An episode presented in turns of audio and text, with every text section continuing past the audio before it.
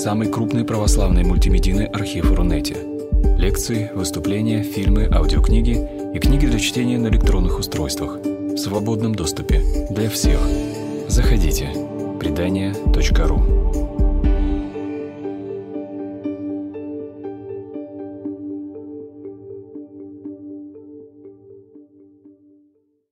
Собственно говоря, тема э, возникла как раз в прошлый раз, когда я рассказывал о том, почему Иисус Христос гневался и не согрешал. Такая у нас лекция здесь была. И вот э, как раз э, я стал рассказывать об одном из наших проектов. Он называется «Школа для родителей и воспитателей». Ну и, соответственно, возникла вот эта тема, тема для этой лекции, потому что действительно многие из нас сталкиваются с тем, что почему-то отношения между э, нами, ну, взрослыми людьми, и современными детьми выстраиваются как-то иначе, чем между нами, когда мы были детьми, и нашими родителями. Я думаю, многие заметили. То есть с чем это связано, почему, из-за чего так. Ну вот попробуем немножко поговорить. Почему родители теряют авторитет в глазах своих детей? Причин на самом деле может быть достаточно много, причем нужно понимать, что есть какие-то конкретные причины в каждой конкретной семье. А, не знаю, папа алкоголик, э, не знаю, мама наркоманка, ну, общем, такое, да, понятно, что ребенку трудно адекватно относиться к своим родителям. Но даже в семьях, где, скажем, как чего-то такого явного патологического нет, а, очень часто возникает эта проблема, что отношения с детьми строятся, ну, по крайней мере, непривычным для родителей э, способом. Но причины следующие. Во-первых, изменения э, в типе семьи, то есть мы живем не в тех семьях, в которых жили наши предки. А, во-вторых, развитие новых технологий. В-третьих, это смещение социальных ролей и смешение их тоже. А, потеря традиций быта и воспитания, вмешательство со стороны старшего поколения, инертность взрослых и гибкость детей, социально-экономическая нестабильность, ну и алекситимия. Все знают, что это такое, нет? Расскажу хорошо. А, а вот это причина возникновения причин. Я уже не знаю, как это еще назвать. Почему? Из-за чего? А, я буду отчасти повторяться, потому что вот эту, в частности, картинку я использовал и на предыдущих лекциях.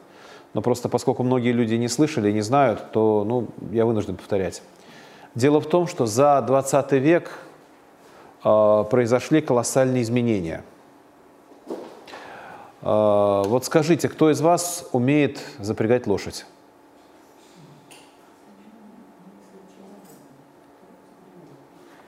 Вот поверьте, что наши с вами еще бабушки и дедушки делали это легко. Для них это было естественно. Ну, все знали, как лошадь запрячь. Была бы лошадь. Вот. А для нас сейчас упрыщ это что-то такое вообще. Куда это? Зачем это все? Вот. А, пять тысяч лет ну, по крайней мере, так считают археологи, человечество использовало лошадей. И казалось, что это навсегда. И вдруг просто вот так раз, и пятитысячелетний опыт человечества стал не нужен, потому что появился двигатель внутреннего сгорания. Появились автомобили, которые лошадей почти что вытеснили. Ну и сейчас лошади используются только чтобы катать туристов и э, для любителей конного спорта. А, вот то же самое относится и к людям вообще, к тому, как мы живем. То есть многие вещи, которые казались незыблемыми чуть ли не с времен Адама и Евы, понятными и естественными, вдруг в 20-21 веке стали не работать. А, одна из таких серьезнейших а, причин это то, что, скажем так, потомки живут не так, как жили предки. Ну, например, я так условно могу. Э, это я не про себя, это просто условно, но я думаю, что многие узнают это. Грубо говоря, мой прапрадед пахал землю сахой деревянной, мой, дед, мой прадед пахал уже железным плугом, э, мой дед на тракторе в колхозе, мой отец переехал из деревни в город поселился в городской квартире, и много-много-много вековой опыт моих предков, потому как жить в деревенских условиях, вдруг стал ему не нужен. А, мой, а, ну, я, соответственно, я, а, ну, грубо говоря, закончил институт и руками уже не работаю. Мой сын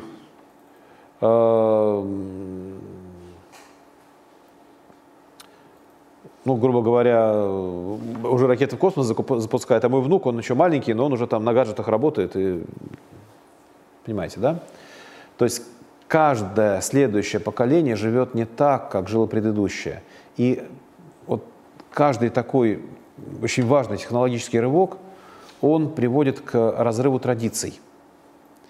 Потому что традиция – это то, что я беру от предков, чтобы выживать самому. Вот так они выживали, так выживаю и я. А если я живу не так, как они, то мне их традиции становятся ненужными, неактуальными. Вот, милые дамы, кто из вас последний раз одевал кокошник на голову на праздник? Или лапти? Ну, понимаете, да? То есть для нас это перестало быть праздничной одеждой и так далее. А, то есть произошли вот такие вот э, серьезные изменения, то есть за, только за один 20 век общество из аграрного стало индустриальным, а на излете 20 века из индустриального стало информационным. И вот каждый тип общества, он приводит к определенным изменениям в семье. На это наложилась еще и историческая данность. Это прежде всего, конечно, Первая мировая война, революция, гражданская война – репрессии, Великая Отечественная война и репрессии, в ходе которых произошло э, два очень важных момента. Во-первых, физически были уничтожены, причем лучшие мужчины, то есть просто много мужчин уничтожено, причем в основном лучшие именно. Те, кто первый шел на фронт, те, кто не боялся, или даже боялся, но все равно вставал под пули, шел в атаку, вел за собой товарищей, не прятался за их спины, репрессировали кого? Ну, кулаки, да, то есть самых предприимчивых, самых активных, трудолюбивых. А, те, кто выжил и вернулся с фронта или с ГУЛАГа, очень часто после перенесенных потрясений начинали просто пить. То есть началась массовая алкоголизация мужского населения. Что произошло с женщинами за этот период? Женщины, во-первых, стали получать высшее образование, стали зарабатывать не меньше, чем мужчины, появилась пенсионная система, теперь можно кучу детей не рожать, потому что твое будущее обеспечено не твоими детьми, а государством. А твоя задача родить одного-двух и дальше там настройки коммунизма. А, плюс женщины стали к станкам, сели за руль автомобилей, э, тракторов, научились класть шпалы. И появилась некая такая модель поведения, которая теперь уже транслируется от женщины к женщине, в смысле от матери к дочери и так далее. Я должна быть сильной, что делает жизнь такая. Мужчинам доверять нельзя. Причем не потому, что они такие обманщики даже, а потому что ну, просто исчезнуть могут, в запой могут уйти, еще что-нибудь. То есть вот что-то такое. И вот эта модель сильной женщины и пьющего мужчины, который ни за что не отвечает, задача которого зарабатывать деньги, отдавать зарплату, ну и, там, не знаю, кран починить на кухне, а больше он не нужен. Вот это, ну, скажем так, очень сильно повлияло на наши отношения. В итоге это привело к изменениям в структуре и типе семьи. То есть семья э, от Адама и Евы и вплоть до наших дней была патриархальной. Когда во главе стоит мужчина, когда он принимает решения, когда женщина так или иначе от него зависима, ее образование, как правило, меньше, но ей некогда учиться. Ее задача рожать, рожать, рожать. Детей, как правило, много поэтому. Дети – это будущее, это выживание, это будущее пенсии престарелых родителей, потому что дети потом будут их обеспечивать. Государственной пенсионной системы не было. И э, так или иначе все зависело от тех, кто физически сильнее. Это прежде всего отец, старший в семье мужчина, и, скажем, его старшие сыновья. Семья делала все, чтобы их обеспечить, потому что от того, насколько они будут живы и здоровы, зависит жизнь и выживание всех остальных членов семьи. А, в послевоенный период, как раз э, вследствие вот этих травм, семья стала детоцентричной, когда женщина стала в семье лидировать, а, но женщине от этого плохо на самом деле. Потому что в женщине началось такое противоречие. Вот я могу на вас проиллюстрировать. Вот скажите, фраза «я должна быть сильной», она у вас отзывается? Ну, я должна быть сильной. А теперь сейчас другую фразу скажу. Ну, понятно, что необходимость. Можно и не быть. Ну, ну вообще я должна быть. Да. Ну да. Передвину, понятно, да.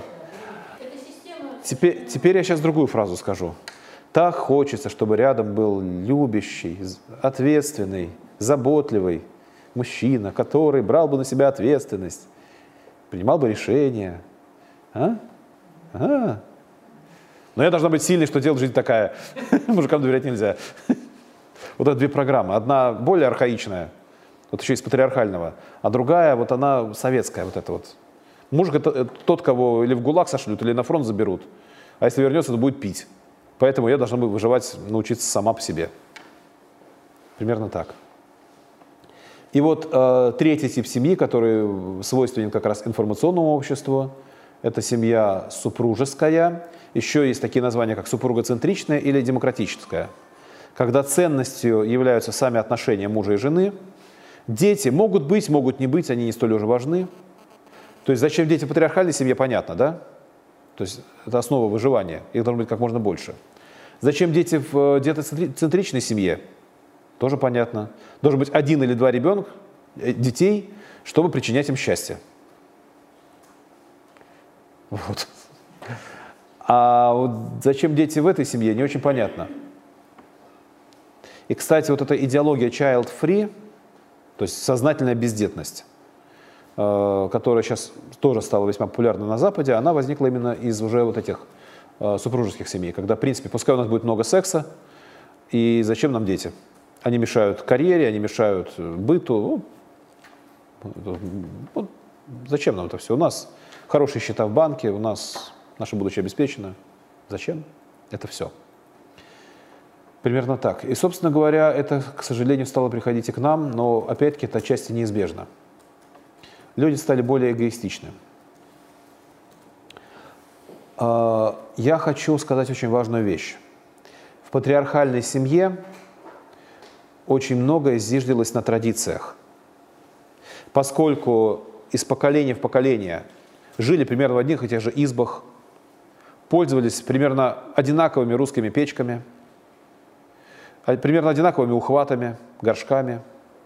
И, кстати, если вы в деревню приедете, просто обратите внимание, что в деревнях вот старые дома почти все идентичны, просто вот идентичны. Ну, где-то, может быть, чуть больше, чуть меньше, но вот конструкция даже вот. Вот есть некие традиции, как строится изба, где стоит печка, где стоит, находится топка. Вот. И поэтому девочка на примере мамы видела, как мне нужно быть потом мамой, женой, хозяйкой. Мальчик на примере папы видел, как быть мужем, отцом, хозяином. А благодаря этому возникал следующий момент. Очень многие вещи были понятны по умолчанию. То есть просто одного взгляда, там, одного жеста было достаточно, чтобы понять, что, что человек имеет в виду. И вот то же самое, что в наши дни так свойственно, кстати, многим женщинам. Но он же должен догадаться. Фраза знакомая? Он же должен догадаться. Вот она оттуда, с тех времен когда действительно догадывались, потому что многое было понятно с полуслова. Но поскольку произошел разрыв традиции, он произошел уже на уровне детоцентричной семьи. А сейчас еще следующий тип семьи традиции перестали работать, они забыты. Мы теперь о них узнаем только в музеях. К сожалению, это данность. Молчание перестали работать, и приходится все объяснять.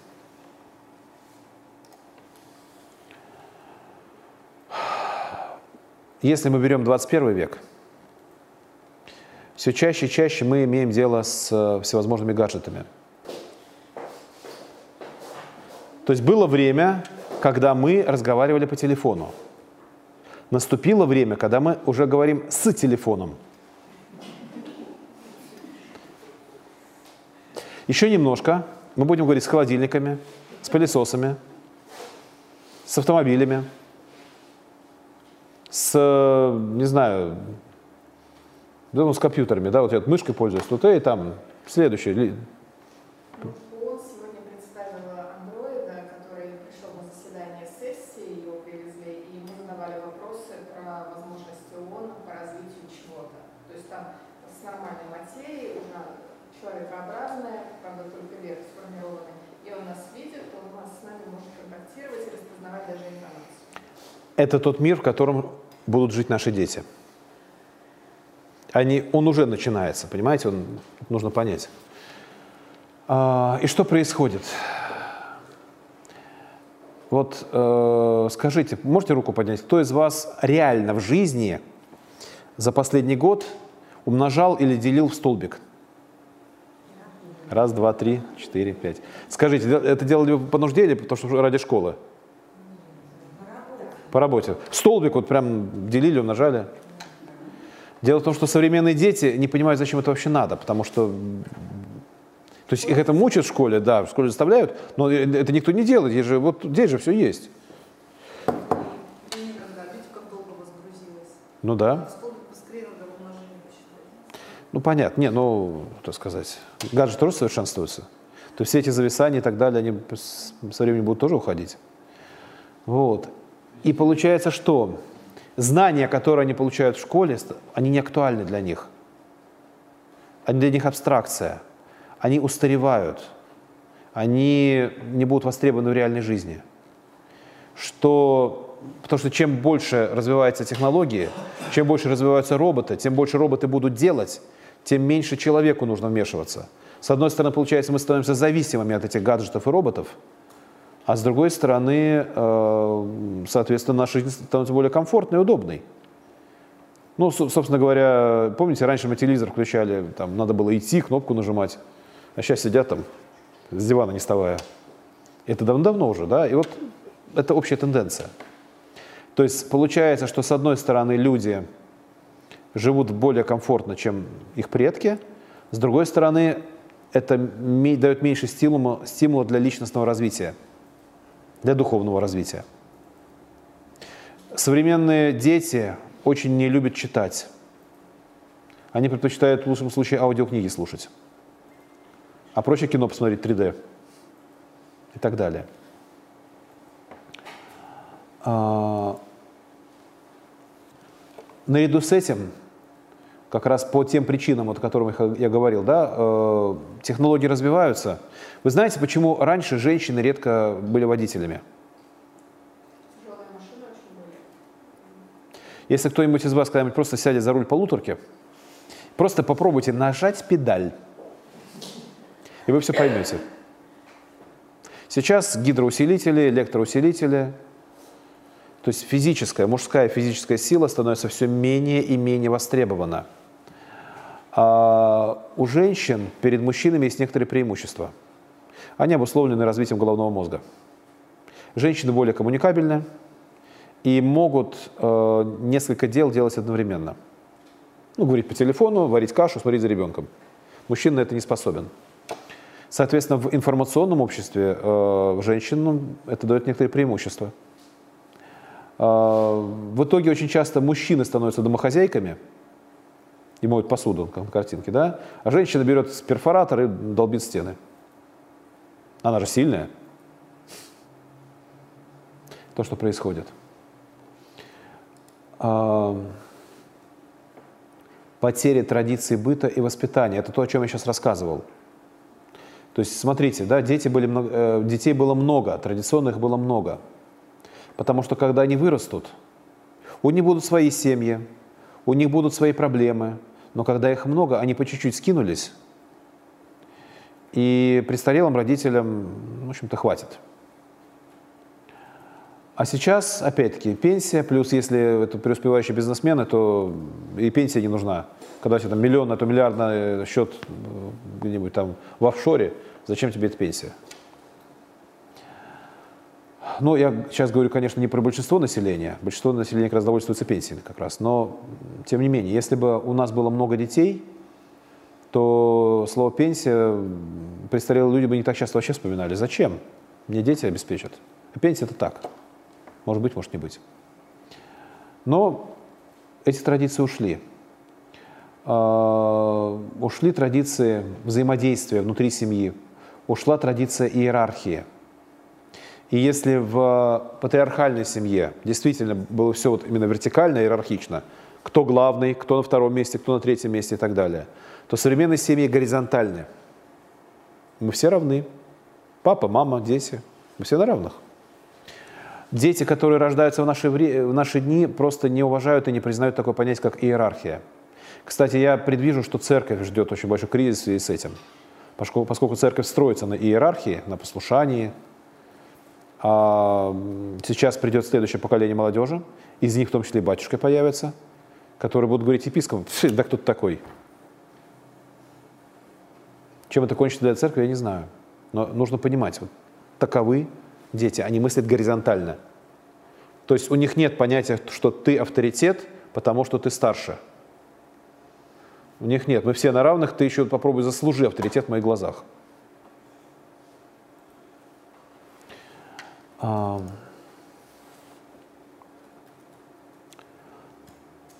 Потеря традиции воспитания привела к другому крену.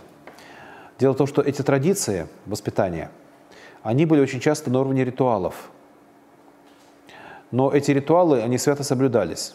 На такого-то святого пашем, на такого-то святого сажаем и так далее. Да? И вот как на уровне ритуала было то, что, например, а, дед не будет ругать своего сына в присутствии своих внуков, его детей. Это было принципиально и важно. А, то есть старшее поколение делало все, чтобы воспитать во внуках уважение к э, старшим, в том числе к собственному сыну. А разборки с сыном должны быть обязательно в отсутствии кого-либо из младшего поколения. Они могли не знать какие-то педагогические основы, но это соблюдалось. В наши дни э, по многим причинам очень часто оказывается, что люди живут несколько поколений под одной крышей. Я в такой семье вырос. Бабушка, дедушка, папа, мама, я. В одной квартире. Двухкомнатной. В Хрущевке. И когда я сам женился, то получилось, что мы тоже достаточно много лет прожили ну, я просто ушел, грубо говоря, в семью родителей моей супруги. Для меня это было естественно, когда так же поступил мой папа. Там была трехкомнатная квартира получше, ну, я туда переехал. И я для родителей моей супруги стал как бы, ну, просто еще одним ребеночком, сыночком. И когда у нас появились свои дети, то были такие ситуации, когда я говорю, там, делаем то-то, там, своей дочке, а теща влетает, вы что, вот ты, ты, на самом деле, когда происходит вот это вот, а, то есть некая... Во-первых, ребенок четко считывает, да, кто принимает решение в семье. Теща. Вот. Но при этом падает авторитет и тещи, и родителей. То есть вы там между собой старшие договоритесь, потом мне что-то там говорите вообще. То есть вот это важно понимать. И если не соблюдаются вот очень строго вот этот принцип никаких, никаких разборок в присутствии детей, то такая семья обречена на то, что когда дети вырастут, они, они просто пошлют подальше всех. И папу, и маму, и бабушку, и дедушку.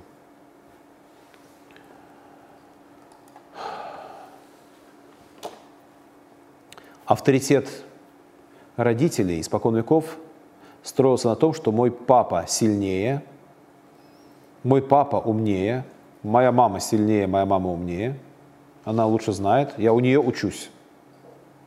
То есть младшие учатся у старших, потому что старшие имеют опыт, правильно? В наши дни происходит совершенно иное. Я долго пытался найти картинку, которая бы соответствовала. Ну, что-то похожее нашел. На самом деле это была картинка, я пытался найти картинку какую-нибудь по такому запросу. Внучка учит бабушку пользоваться телефоном. Потому что ситуация, которая возникает в нашей жизни сплошь и рядом. Обратите внимание, берет современная бабушка такой телефон и не знает, что с ним делать.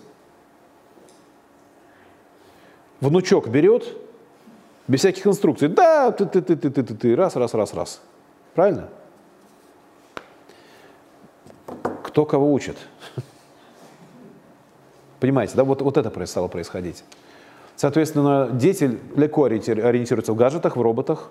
Еще раз, они в этом уже живут.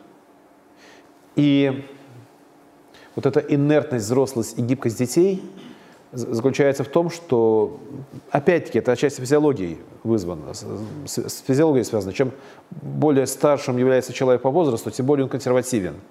Тем больше он, ну вот, вот я привык жить в таком вот, вот в таком окружении, в такой квартире, вот с таким компьютером, вот с таким, не знаю, столом, с, таки, с такой-то, не знаю, швейной машинкой, посудомоечной машинкой, стиральной машинкой, да, с чем угодно. Вот, вот привык в таком быту жить. А оно меняется. Вот э, Android 8 это уже не Android 5, грубо говоря. Хотя это за там пару лет. И мир настолько стал нестабильным, изменчивым, что взрослые не успевают, взрослые отстают. А дети, пока, по крайней мере, пока они дети, они легко к этому приспосабливаются. Они, о, седьмой, ой, восьмой андроид, ой, девятый андроид, о. То есть вот так. И вот из-за этого возникает некий кризис, что, ну просто, моя бабушка, она закончила три класса школы, так получилось. И я помню, что ну, с мамой папа еще мог о чем-то посоветоваться, там, по физике, по математике, а с бабушкой ни с чем. Ну, о чем бабушка? Бабушка, она так, ну, то есть, конечно, уважаю, она старшая, но, ну, что она понимает в жизни? Вот примерно так, получается, дети начинают относиться к нам. Что он в жизни понимает? Он не знает, что такое Android, Android 8. Еще один важный фактор а, – детская психика формируется, э, особенно первые три года жизни, на, прежде всего на уровне чувств, на уровне эмоций. Когда ребенок только-только рождается, он еще не понимает человеческих слов. Он еще не очень сам понимает, что он видит. Но он очень четко чувствует. Именно чувствует – как меня приняли в этом мире? Этот мир ко мне враждебен или нет? Он несет угрозу для меня или нет? Меня любят или нет? Любят друг друга или нет те, к кому я пришел? Вот ребенок это очень четко чувствует и скачивает. Причем обмануть его невозможно. И в ситуации, когда э, экономическая ситуация меняется, то лучше, то хуже. В любой момент, там, не знаю, папа может потерять работу, мама может потерять работу. Можно обогатиться, можно разориться. А еще войны и так далее. Вот это некая нервозность. То есть современный мир, он нестабилен. Если раньше уклад был каким, да, то есть вот по весне пашем, сеем, там, по осени урожай собираем, и все было заведено.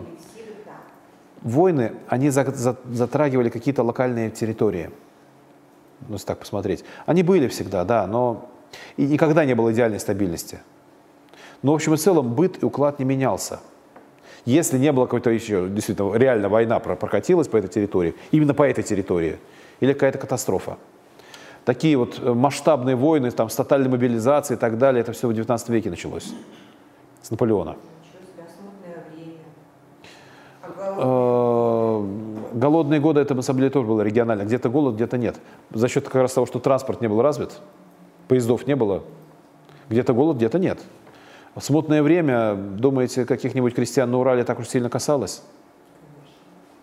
Как пахал, так и пахал. Как сеял, так и сеял. Как пожинал, так пожинал. Поляки не дошли, не дошли. Ну и ладно. Вот. А тут, получается, сейчас глобальные процессы, которые касаются всех. И вот эта некая нестабильность, она приводит к тому, что у папы может завтра не оказаться денег в кармане на какие-то даже банальные вещи, там, за квартиру заплатить, ипотеку оплатить, еще что-нибудь.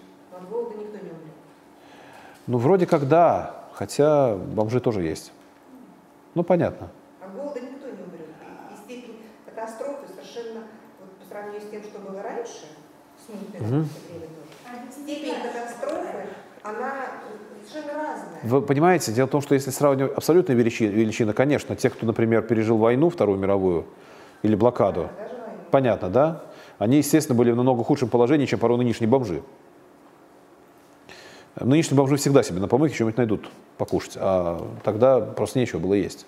Но, с другой стороны, если брать устойчивость психики, это вещь, которая не в абсолютных величинах, а в относительных. Да? То есть вот мы привыкли жить вот в таком комфорте. И как только мы оказываемся на, в опасности его лишиться, начинаются, начинаются нервы. И вот э, как раз дети это скачивают, что появление ребенка скорее воспринимается с тревогой, а не будет ли теперь нам хуже жить от этого. Понимаете, да? И в общем и целом у детей возникает вот это, что ну, ко мне относятся с настороженностью. Да, вроде любят, но... Теперь несколько слов о алекситимии. И эту картинку, опять-таки, я показывал раньше на своих лекциях. Напомню, вот то, что желтого цвета, называется лимбической системой головного мозга. А В народе называется словом подкорка. Вот именно ее информация формируется процентов на 80 первые три года жизни человека. Она отвечает за рефлексы, она отвечает за психоэмоциональную сферу нашей жизни. И записанная туда информация начинает потом бессо- бессознательно в нас реализовываться. Вот эта установка «я должна быть сильной», она, поверьте, она там сидит. Она не в коре. Она- вы можете с ней даже сознательно вроде как не соглашаться. У некоторых женщин, кстати, вот это «я должна быть сильной», в ответ реакция такая «не хочу, не хочу, нет, нет, нет, не хочу». Но вот этот протест, он тоже показатель, что оно сидит, а просто я не хочу. Если бы это было просто «а, это не про меня», вопросов нет. А, Беда в том, что современные люди не умеют отличать мысли и чувства. Что такое мысли, что такое чувство? Что вы сейчас чувствуете? Да. Ну, ну, ну что вы чувствуете? Тссс. Дай человеку ответить. Что вы сейчас чувствуете? Вы меня внимательно слушаете, да? Это чувство? А что вы чувствуете? Комфорт. Ага, так. И все. Давайте попробую вам немножко помочь. Вам видно, нет? Ну, давайте. Может, из этого еще что-нибудь? Но? О, о, отлично. Отлично. Оказывается.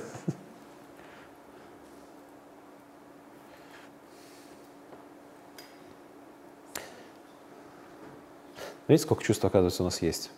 Беда в том, что многие современные люди, когда их спрашиваешь, о чем ты сейчас, что ты сейчас чувствуешь, они начинают отвечать, как если бы ты спросил, о чем ты сейчас думаешь. Особенно это относится к мужчинам. Нам с детства запрещают чувствовать. Нам с детства говорят, мальчики не плачут. Если ты плачешь, значит ты девочка, ты плохой мальчик, ты неправильный, ню не распустил. Ты что, девчонка что ли? И так далее. Но мне же больно. Что мне делать, чтобы мне не плакать, когда мне больно? Значит, нужно как-то перестать чувствовать боль? Ну, понятно, что боль физическую заставить себя не чувствовать сложно, хотя и то мы учимся там, держать себя в руках. Вот так. А боль э, душевную, например, ее можно забить, как бы проигнорировать, не заметить.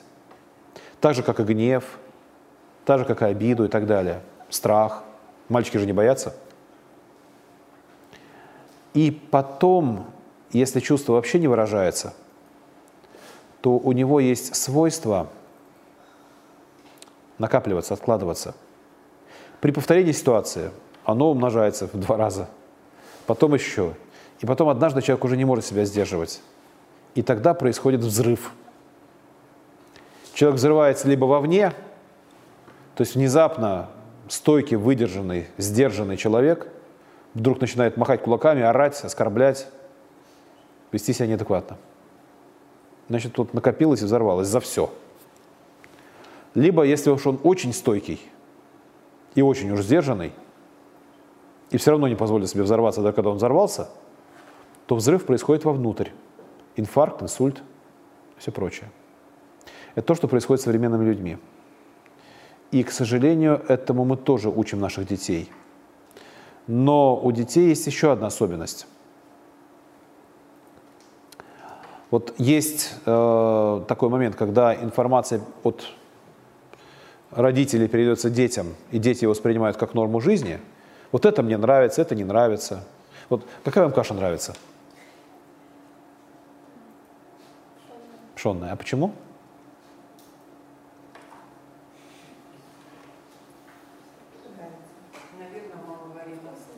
Вкусно. А почему вкусно? Ну, мы его тесть в детстве кормили гречневой кашей, он ее в рот брать не может. Ну почему она пришла первой на ум? Не знаю, это правильный ответ. Вот в этой вот лимбической системе. А знаю, не знаю, это в коре головного мозга. И поэтому на вопрос, почему тебе это нравится, а нравится это эмоция – я отвечаю, не знаю.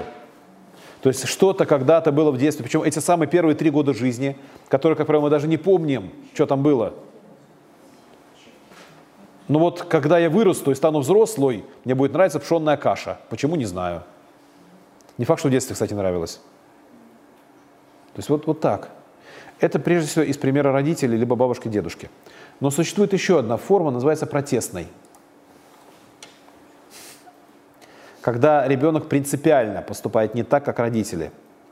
И у протестной формы есть свойство дальше передаваться из поколения в поколение. И тогда очень интересно, опыт бабушек, дедушек на нас влияет даже больше, чем опыт папы, мамы. Через поколение. Курит, не курит, курит, не курит, курит, не курит, пьет, не пьет, пьет, не пьет, пьет, не пьет, бьет, не бьет, бьет, не бьет, бьет, не бьет и так далее. Вот такая интересная тема. Ну, в реальной жизни что-то мы от предков берем напрямую, а что-то через протест. Но тогда есть большая вероятность, что наши дети протест на протест, да, минус на минус дает плюс. И вот одна шестеренка против часовой стрелки, другая по часовой стрелке, третья против часовой стрелки вращается. Ну, мужчины поймут. Женщина, думаю, тоже. Ну, механика банальная. Вот. И вот эта девочка, которую бабушка отталкивает, я сама, да, то есть вот некий протест. Но протест имеет свойство, еще раз, потом в обратную сторону. Ее дочка может оказаться совершенно беззащитной. За чувствами стоят потребности.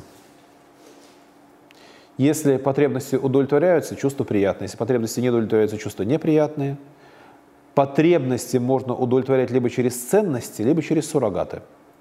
На самом деле суррогаты потребность не удовлетворяют, они лишь дают ощущение удовлетворения потребности за счет того, что убирают чувства. Ну, грубо говоря, обезболивающая таблетка. Болезнь не лечит, но боль убирает. Человек, который использует алкоголь, наркотики и так далее, на самом деле он просто ищет удовлетворение какой-то своей потребности. Потребности бывают телесные, ну, понятно. Есть, пить, дышать, в туалет ходить, быть в тепле, но не в жаре. А есть потребности душевные, вот они – и очень часто, когда человек прибегает к суррогату, например, те же алкоголики и так далее, за этим стоит какая-то неудовлетворенность чего-то из этого списка.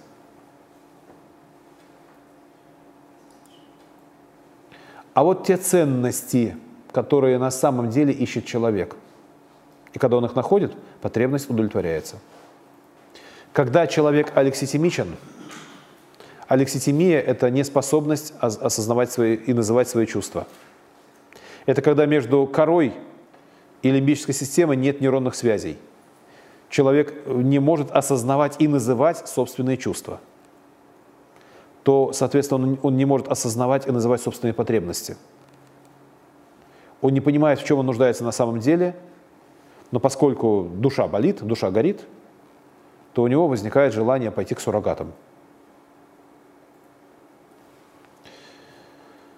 Но, честно могу сказать, на мой взгляд, э, современное новое поколение, оно ведет чуть более здоровый образ жизни, чем, скажем, поколение, в котором я рос, когда был молодежью. Обратите внимание, что э, конец 80-х, начало 90-х годов – это был всплеск интереса к вере, правильно? У современной молодежи стало модно быть атеистом. Я предполагаю, что где-то к 2000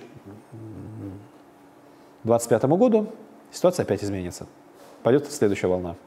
Протест на протест. Будет всплеск интереса к вере.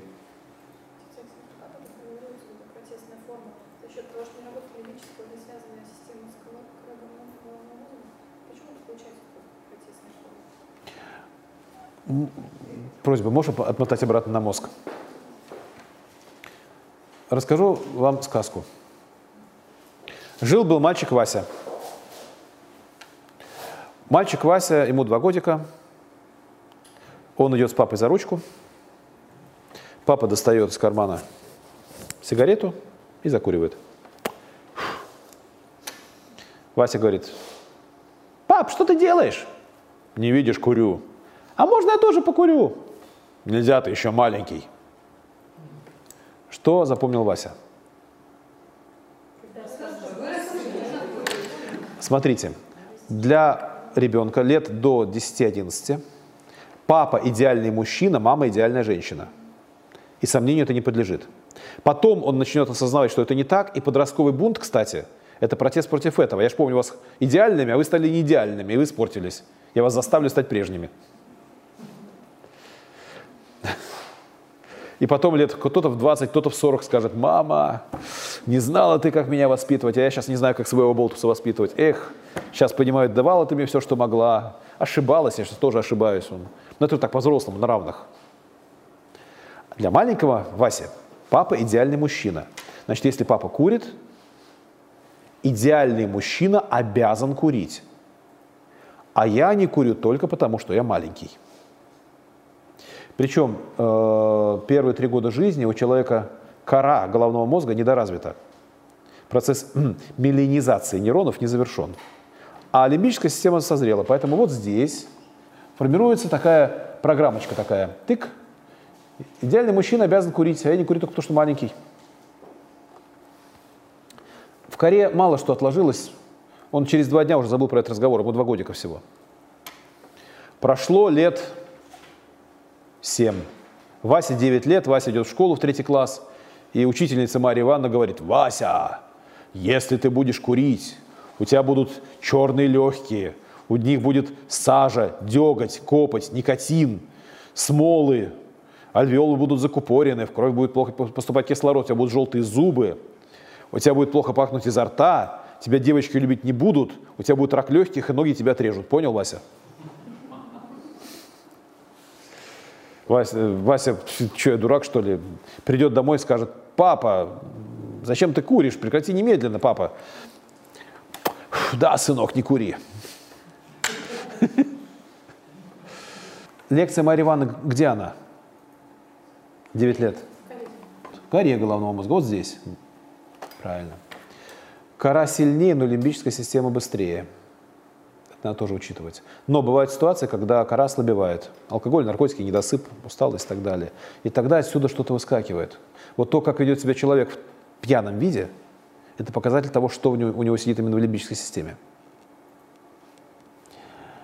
Значит, проходит еще лет 6. Вася, Вася 15, влюбился в девочку. Влюбился. И тут у него мелькает мысль. Кажется, я стал взрослым. И вот в тот самый момент, когда он, эта мысль мелькнула, вот здесь запускается программка. пора курить, пора курить, пора курить, пора курить. Но содержимое лимбической системы человек не осознает. Мы осознаем только содержимое коры головного мозга. Лимбическую систему не осознаем. Поэтому на уровне чувств и эмоций у Васи появляется интерес к курению, курящим. Идет человек, дым изо рта идет, Вася так, ух ты, надо же, о. А, окурок лежит, Вася, ух ты, окурок. Если Васин друг закурил, Вася от зависти весь, он уже курит, а я еще нет. В конце концов, Вася нервы сдают, он берет окурок, там, минут пару раз, потом ворота школы выходят, э, раскрываются через пару дней, ребята выходят на крыльцо, и Вася достает стрельнутую у папы сигаретку, закуривает. И ребята такие, вау, Вася, ты крутой. Вася, да. Хотя вот так, в чем крутизна? Вася, ты там, там умнее, быстрее, выше ростом, здоровее. Нет, ну в чем крутизна? Я не знаю, но чувствую себя крутым. Потому что курят взрослые. Я курю, значит, я взрослый. Вау. Однажды он закурит перед папой. Первый раз папа даст подзатыльник, берет сигарету, скажет, еще раз увижу, зад надеру. Второй раз папа недовольно поморщится, чем буркнет там. А третий раз стоит Вася на балконе. Пап, хорошая погода, не правда ли? Да, сынок. И Вася понимает, я взрослый, меня приняли в клуб взрослых, все, даже папа согласился с этим. Ну, вот здесь может мелькнуть мысль, что ну вроде там вредно, там черные легкие, батюшка на проповеди сказал, что это грех. Но как-то что, это опять маленьким что ли стать? И вот Вася начинает курить, ну, пока проблемы не начнутся дальше, там сказать. В итоге папа не хотел бы, чтобы Вася закурил, поэтому подзатыльник ему дал. Но пример оказался важнее, чем все слова, все подзатыльники и лекции Марии Ивановны вместе взятые – это прямая форма передачи. Теперь про протестную форму, то, что вы спрашивали. Как возникает это? Все то же самое. Вася два годика, Вася за ручку с папой идет. Папа закуривает, Вася, пап, зачем ты куришь? Э, нет, пап, что ты делаешь? Не видишь, курю, можно я покурю, нельзя, ты еще маленький. Вот здесь записалась, вот здесь записалась программка идеальный мужчина обязан курить. Я не курю, потому что маленький. А потом Мария Ивановна, там, лекция, ай-яй-яй, черные легкие в 9 лет. Вот здесь появились знания в коре. Мышка, вот. В коре появились знания, что курить вредно. Да? Все то же самое. Но должно произойти что-то, что вызовет сильную эмоциональную реакцию. Помните, я говорил, что 80% записывается в первые три года жизни, но 20% дописывается всю последующую жизнь когда возникают сильные эмоциональные всплески. И, кстати, поэтому работа с психологом очень часто для человека стоит больших эмоциональных потрясений. Потому что психолог, по сути, копает вот туда, в лимбическую систему. А значит, трогает эмоции. Никуда не денешься. И порой это будет болезненно. Включаются защиты и так далее. Итак, предположим, Васе 10 лет, через год после лекции Марии Ивановны, папа заболевает раком легких – на глазах у Васи сохнет, чахнет, бледнеет, зеленеет, желтеет. В конце концов уже ходить не может. В квартире соответствующий запах. Папа кашляет, задыхается, и в итоге на глазах у Васи умирает. Вася все это видит. Приходят два санитара, в простыне вот так его уносят. Еще там три дня похороны, гроб, лежит Васин папа, цветы, венки. Еще мужик подойдет и скажет, эх, хороший был мужик, курил только много. Крышка гроба, бах-бах-бах, закопали могильный холм. Стоит Вася возле могилы. Я курить не буду. Это у него где? Это у него «я курить не буду», это у него в коре головного мозга. Но вместе с этим, вот здесь, у него сформировалась еще одна программа – курение – смерть я это видел, да? И она запускается сознательной программой. То есть такое отторжение, то, что опасность, я это видел, нельзя. Что происходит потом? Вася 15 лет, Вася влюбился в девочку.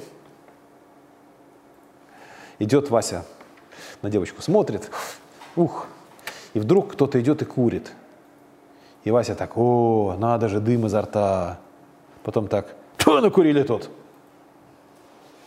То есть сначала включается вот эта программка, пора курить. Потом воспоминания, как папа умирал. И потом курение – это смерть. Поэтому сначала ага, интерес, а потом фу. Идет Вася, смотрит, окурок лежит. Ух ты, окурок, потом так и на него ногой. Я это рассказывал на прошлой лекции, но приходится повторяться, потому что я понимаю, что вы не слышали. Если Вася вдруг закурил, то Вася его возненавидит. Он порвет с ним все отношения, он с ним разругается. На самом деле это от зависти. Но он же не признается себе, что я завидую другу, что он уже курит.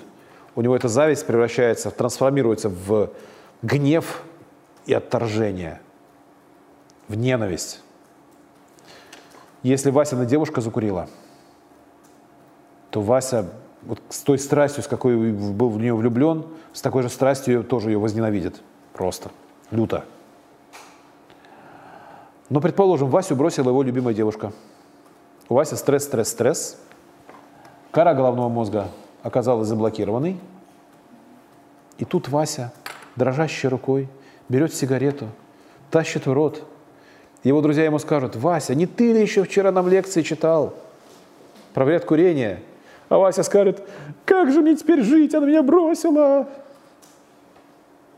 Но, предположим, в последний момент он сделает так, нет, и не закурит. Что для Васи это означает?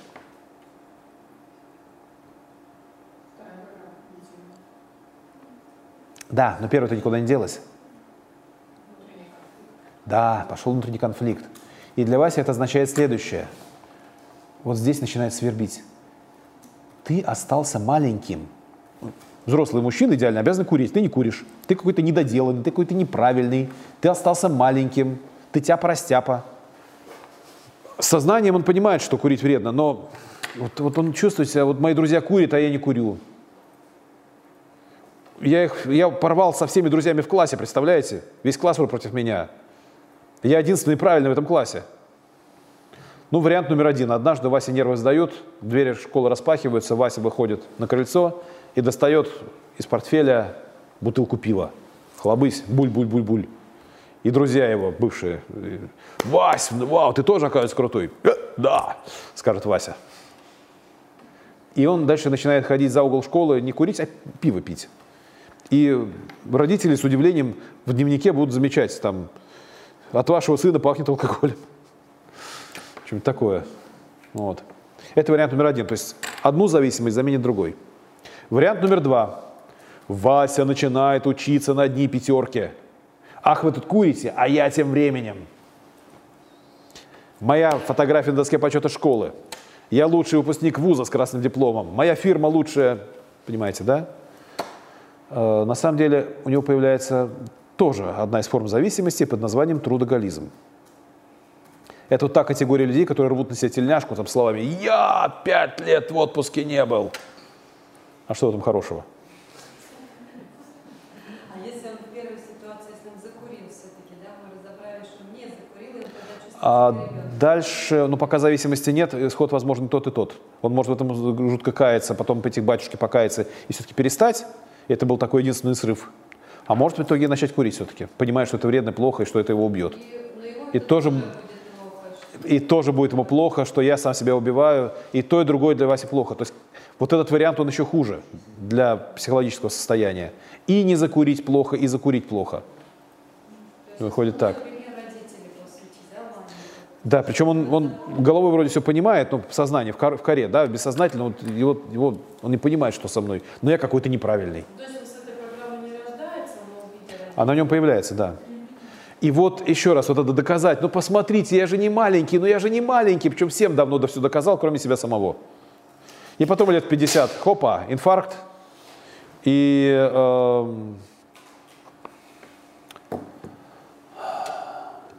лежит Вася в гробу. Мужик какой-нибудь подойдет и скажет, эх, Вася, хороший был мужик, сгорел на работе. Но Перед тем, как помереть, Вася умудрился жениться. И у него родился сыночек. И вот дальше вот этот принцип трех шестеренок. Васин папа курил против часовой стрелки, видите, да? Вася не курит по часовой стрелке. Но Васин сынок, общаясь с папой, причем он может не знать, что дед курил. Он может даже не знать, что дед умер от рака легких, от него это может скрываться. Дед твой умер, когда мне было 10 лет, скажет Вася. Заболел и умер. Подробности он может не сообщать. Но общаясь с папой, видя, что папа, вот в, три, в трехлетнем возрасте, что папа как-то странно реагирует на тему курения. Когда кто-то кто курит, там, я в совочке там, детском копаюсь в песочнице, там кто-то идет курит, а Вася через всю детскую площадку, Васин папа через всю детскую площадку, нет, да, Вася, Вася через всю детскую площадку кричит, немедленно прекратите курить, тут маленькие дети.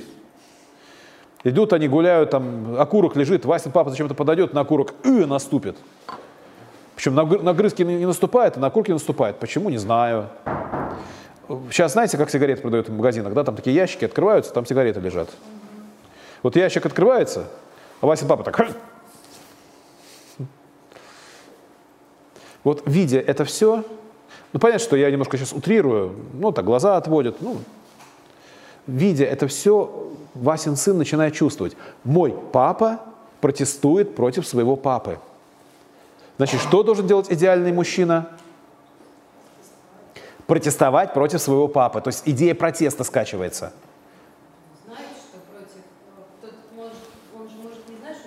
Может, не знать, но он чувствует, что тема курения какая-то болезненная, и мой папа протестует против своего папы. Значит, если мой папа не курит, и, и если я должен протестовать против своего папы, я же идеальный мужчина, ну, я должен что делать?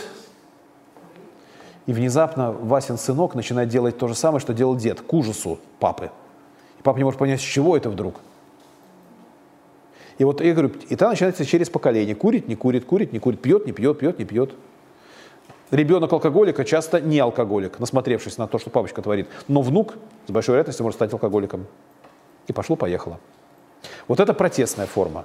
Что объединяет и тех, кто по часовой стрелке, и тех, кто против часовой стрелки? Их объединяет тема эмоционального неравнодушия. Только у одних неравнодушие со знаком плюс, а у других неравнодушие со знаком минус. Но если человек не умеет работать своими чувствами, если чувствовать ему запрещено, то то, что с ним происходит, вот это, то, что я сейчас описал, он не понимает, он не осознает, он не может назвать собственные чувства. И вот с ним происходят такие истории. Причем я сейчас рассказываю, наверняка я так подозреваю, что кого-то из вас тоже затронуло. Там же вот, ну, чуть-чуть, может, не в тему, есть метод Сычкова, то он говорит, что надо спокойно относиться к алкоголику, представляешь, спокойное отношение. Ну, или такое... А вот здесь есть, здесь есть одна проблема, что поскольку чувства и эмоции возникают не в коре головного мозга, а в лимбической системе, мы не можем контролировать, спокойно я отношусь или нет. Ну, Я могу контролировать свое поведение. Я могу, у меня ни мышца не, не дрогнет. Но внутри я все равно буду неспокоен. На самом деле э, есть способы, как совладать с чувствами, но важно понимать одну вещь. Кстати, я об этом говорил как раз на прошлой лекции. Почему я повторяю, да? Э, чувства не являются греховными и негреховными. Они просто есть. Греховными и негреховными является наша реакция в связи с появившимся чувством. А чувство я не могу приказать себе что-то не чувствовать. Или заставить себя что-то чувствовать, когда вот хочу я почувствовать сейчас что-нибудь. Не получится. Я или чувствую, или не чувствую. Ладно, идем дальше.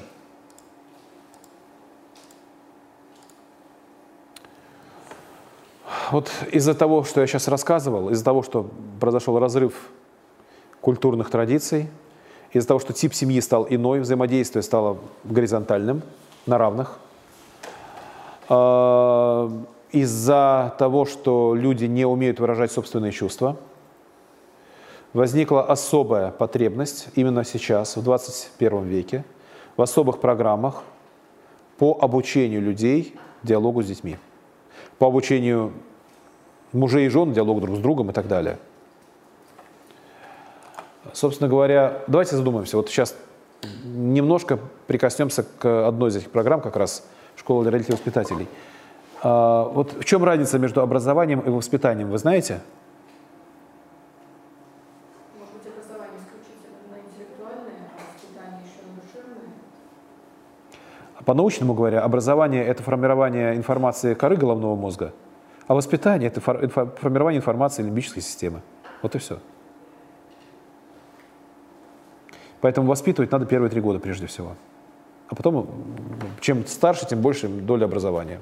Это естественно. Но, скажем так, что-то изменить можно, даже у более старшего ребенка, хотя уже сложнее. Но каковы цели воспитания? Не образование, а воспитание. Каковы цели? Зачем мы воспитываем детей? Это банальные такие общие фразы. Хорошим банальным человеком адаптированность, ну, в том числе адаптированность вот, в обществе, ну какая-то вот. Чтобы он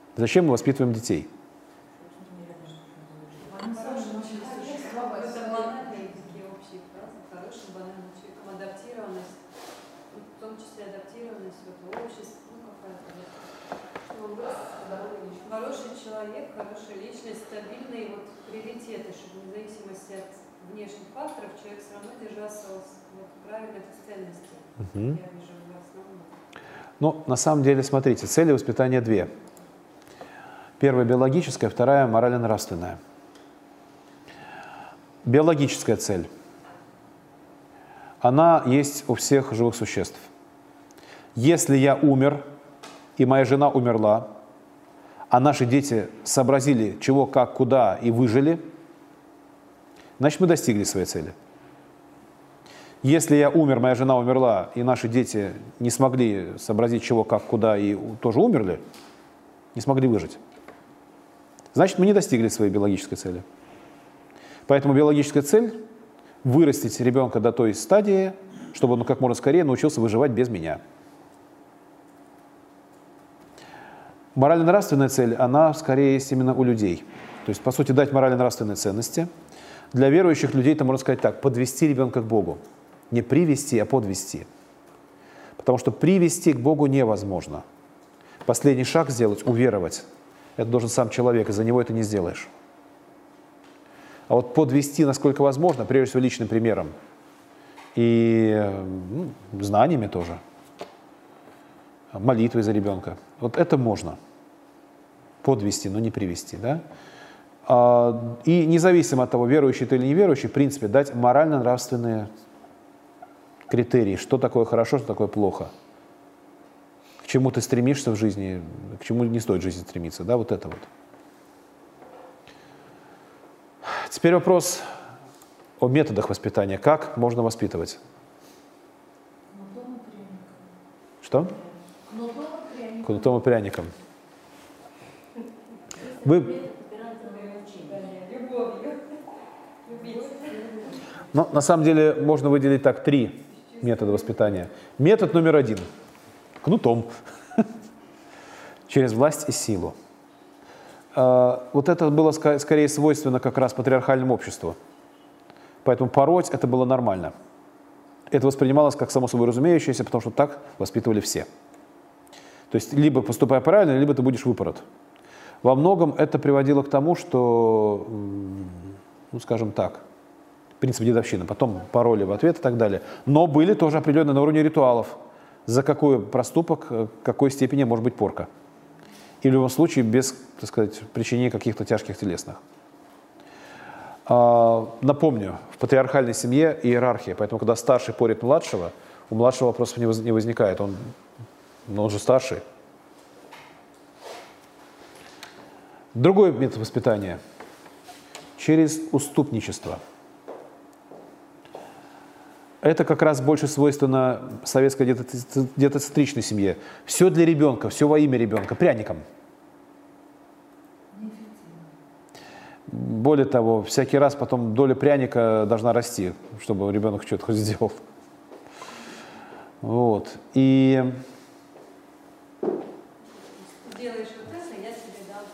торговля и так далее, да, но в кон- конце концов я все равно, ребенок понимает, что все равно добьюсь того, чего хочу. И, кстати, это формирует зависимый тип поведения. Вот, может быть, почему алкоголиков и наркоманов, вышедших из э, детоцентричных семей, на порядок больше, чем из патриархальных. В патриархальной Руси пили, кстати, очень мало, на самом деле. Только по очень большим праздникам. А в советских семьях пили много. Вообще зависимый тип поведения формируется. А в чем? Я хочу вот это вот. Мне говорят нельзя. Но если я, я там как-нибудь или истерику закачу, или уж очень-очень попрошу, все равно мне уступят. Я все равно смогу уговорить. И потом я могу там, конечно, прямо дай мне денег на водку не, не дадут, но там прикину, что мне плохо, еще что-нибудь, там очень-очень, там последний разик, еще что-нибудь. И все равно ведь даст. И так далее, да? Вот. И вот э, есть третий ти- метод воспитания. Может быть, он один из самых сложных, но, пожалуй, один из самых эффективных через диалог. Вот, по сути, это то, чему мы обучаем как раз в школе для родителей и воспитателей. А как воспитывать через диалог? Ну, во-первых, я напомню принципы диалога. Они что в супружеских встречах, что в школе для родителей и воспитателей, вообще во всех наших проектах они одинаковые. Слушать, прежде чем говорить, делиться, а не спорить, понимать, а не оценивать и прежде всего прощать. Вот эти четыре нехитрые фразы. То есть, если мои отношения, моя попытка, моя попытка по- поговорить с человеком, э, независимо от того, это жена, муж или ребенок, вместо разговора получается непонятно что, скорее всего, кто-то из нас, а может быть мы оба, нарушаем как- какие-то из этих принципов. Ну и, соответственно, вот все, все вот эти проекты, которые мы реализуем от э, нашей Санкт-Петербургской епархиальной комиссии по вопросам семьи, защиты материнства и детства и, соответственно, от благотворительного фонда поддержки семьи «Добрый дом», э, который представляет комиссию в качестве юридического лица, они все зиждутся на этих четырех принципах. Э, Ну и, соответственно, вот это координаты нашей комиссии по семье. Вот. А вот это конкретно координаты школы для родителей и воспитателей, где можно узнать об этой программе. И, вот. Ну а теперь я буду рад ответить на ваши вопросы.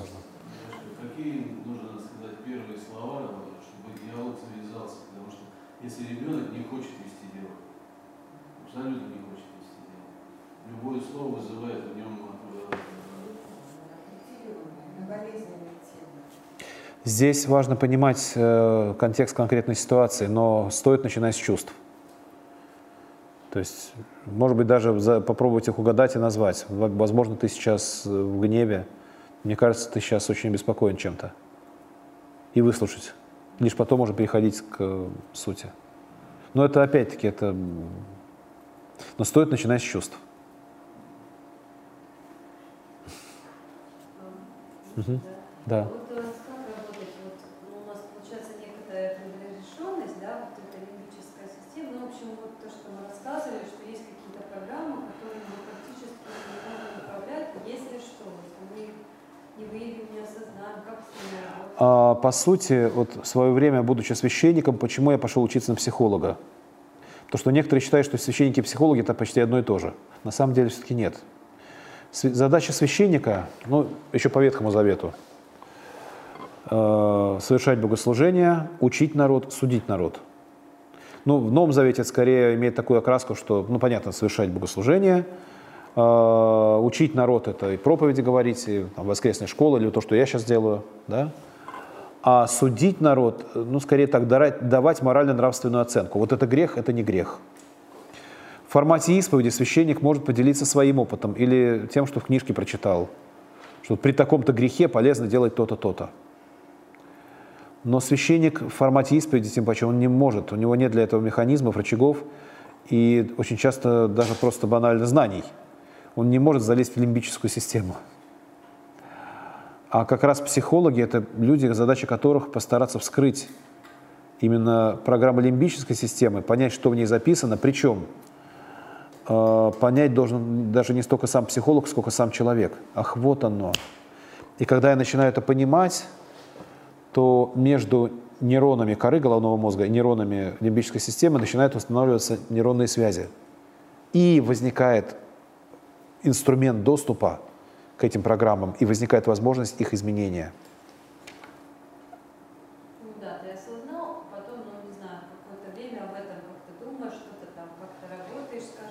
И очень часто... Да, новые связи сформировались, совершенно верно. В некоторых случаях, э, когда какие-то патологические программы, глубоко засевшие, даже осознанные, но не удается устранить, требуется уже более профессиональное вмешательство. Это уже психотерапевт, скажем так. Это уже немножко иное. В ту сферу я не лез. Психотерапевт все-таки это врач. У меня медицинского образования, например, нет. Но, например, к вопросу о том, что когда люди разводятся, э, я именно тот человек, кому звонят. Как можно развенчаться? Такой вопрос задают. И когда... В Питере, да. Вот. И так или иначе я пытаюсь понять, можно ли ситуацию как-то исправить, может быть, направить на одну из наших программ.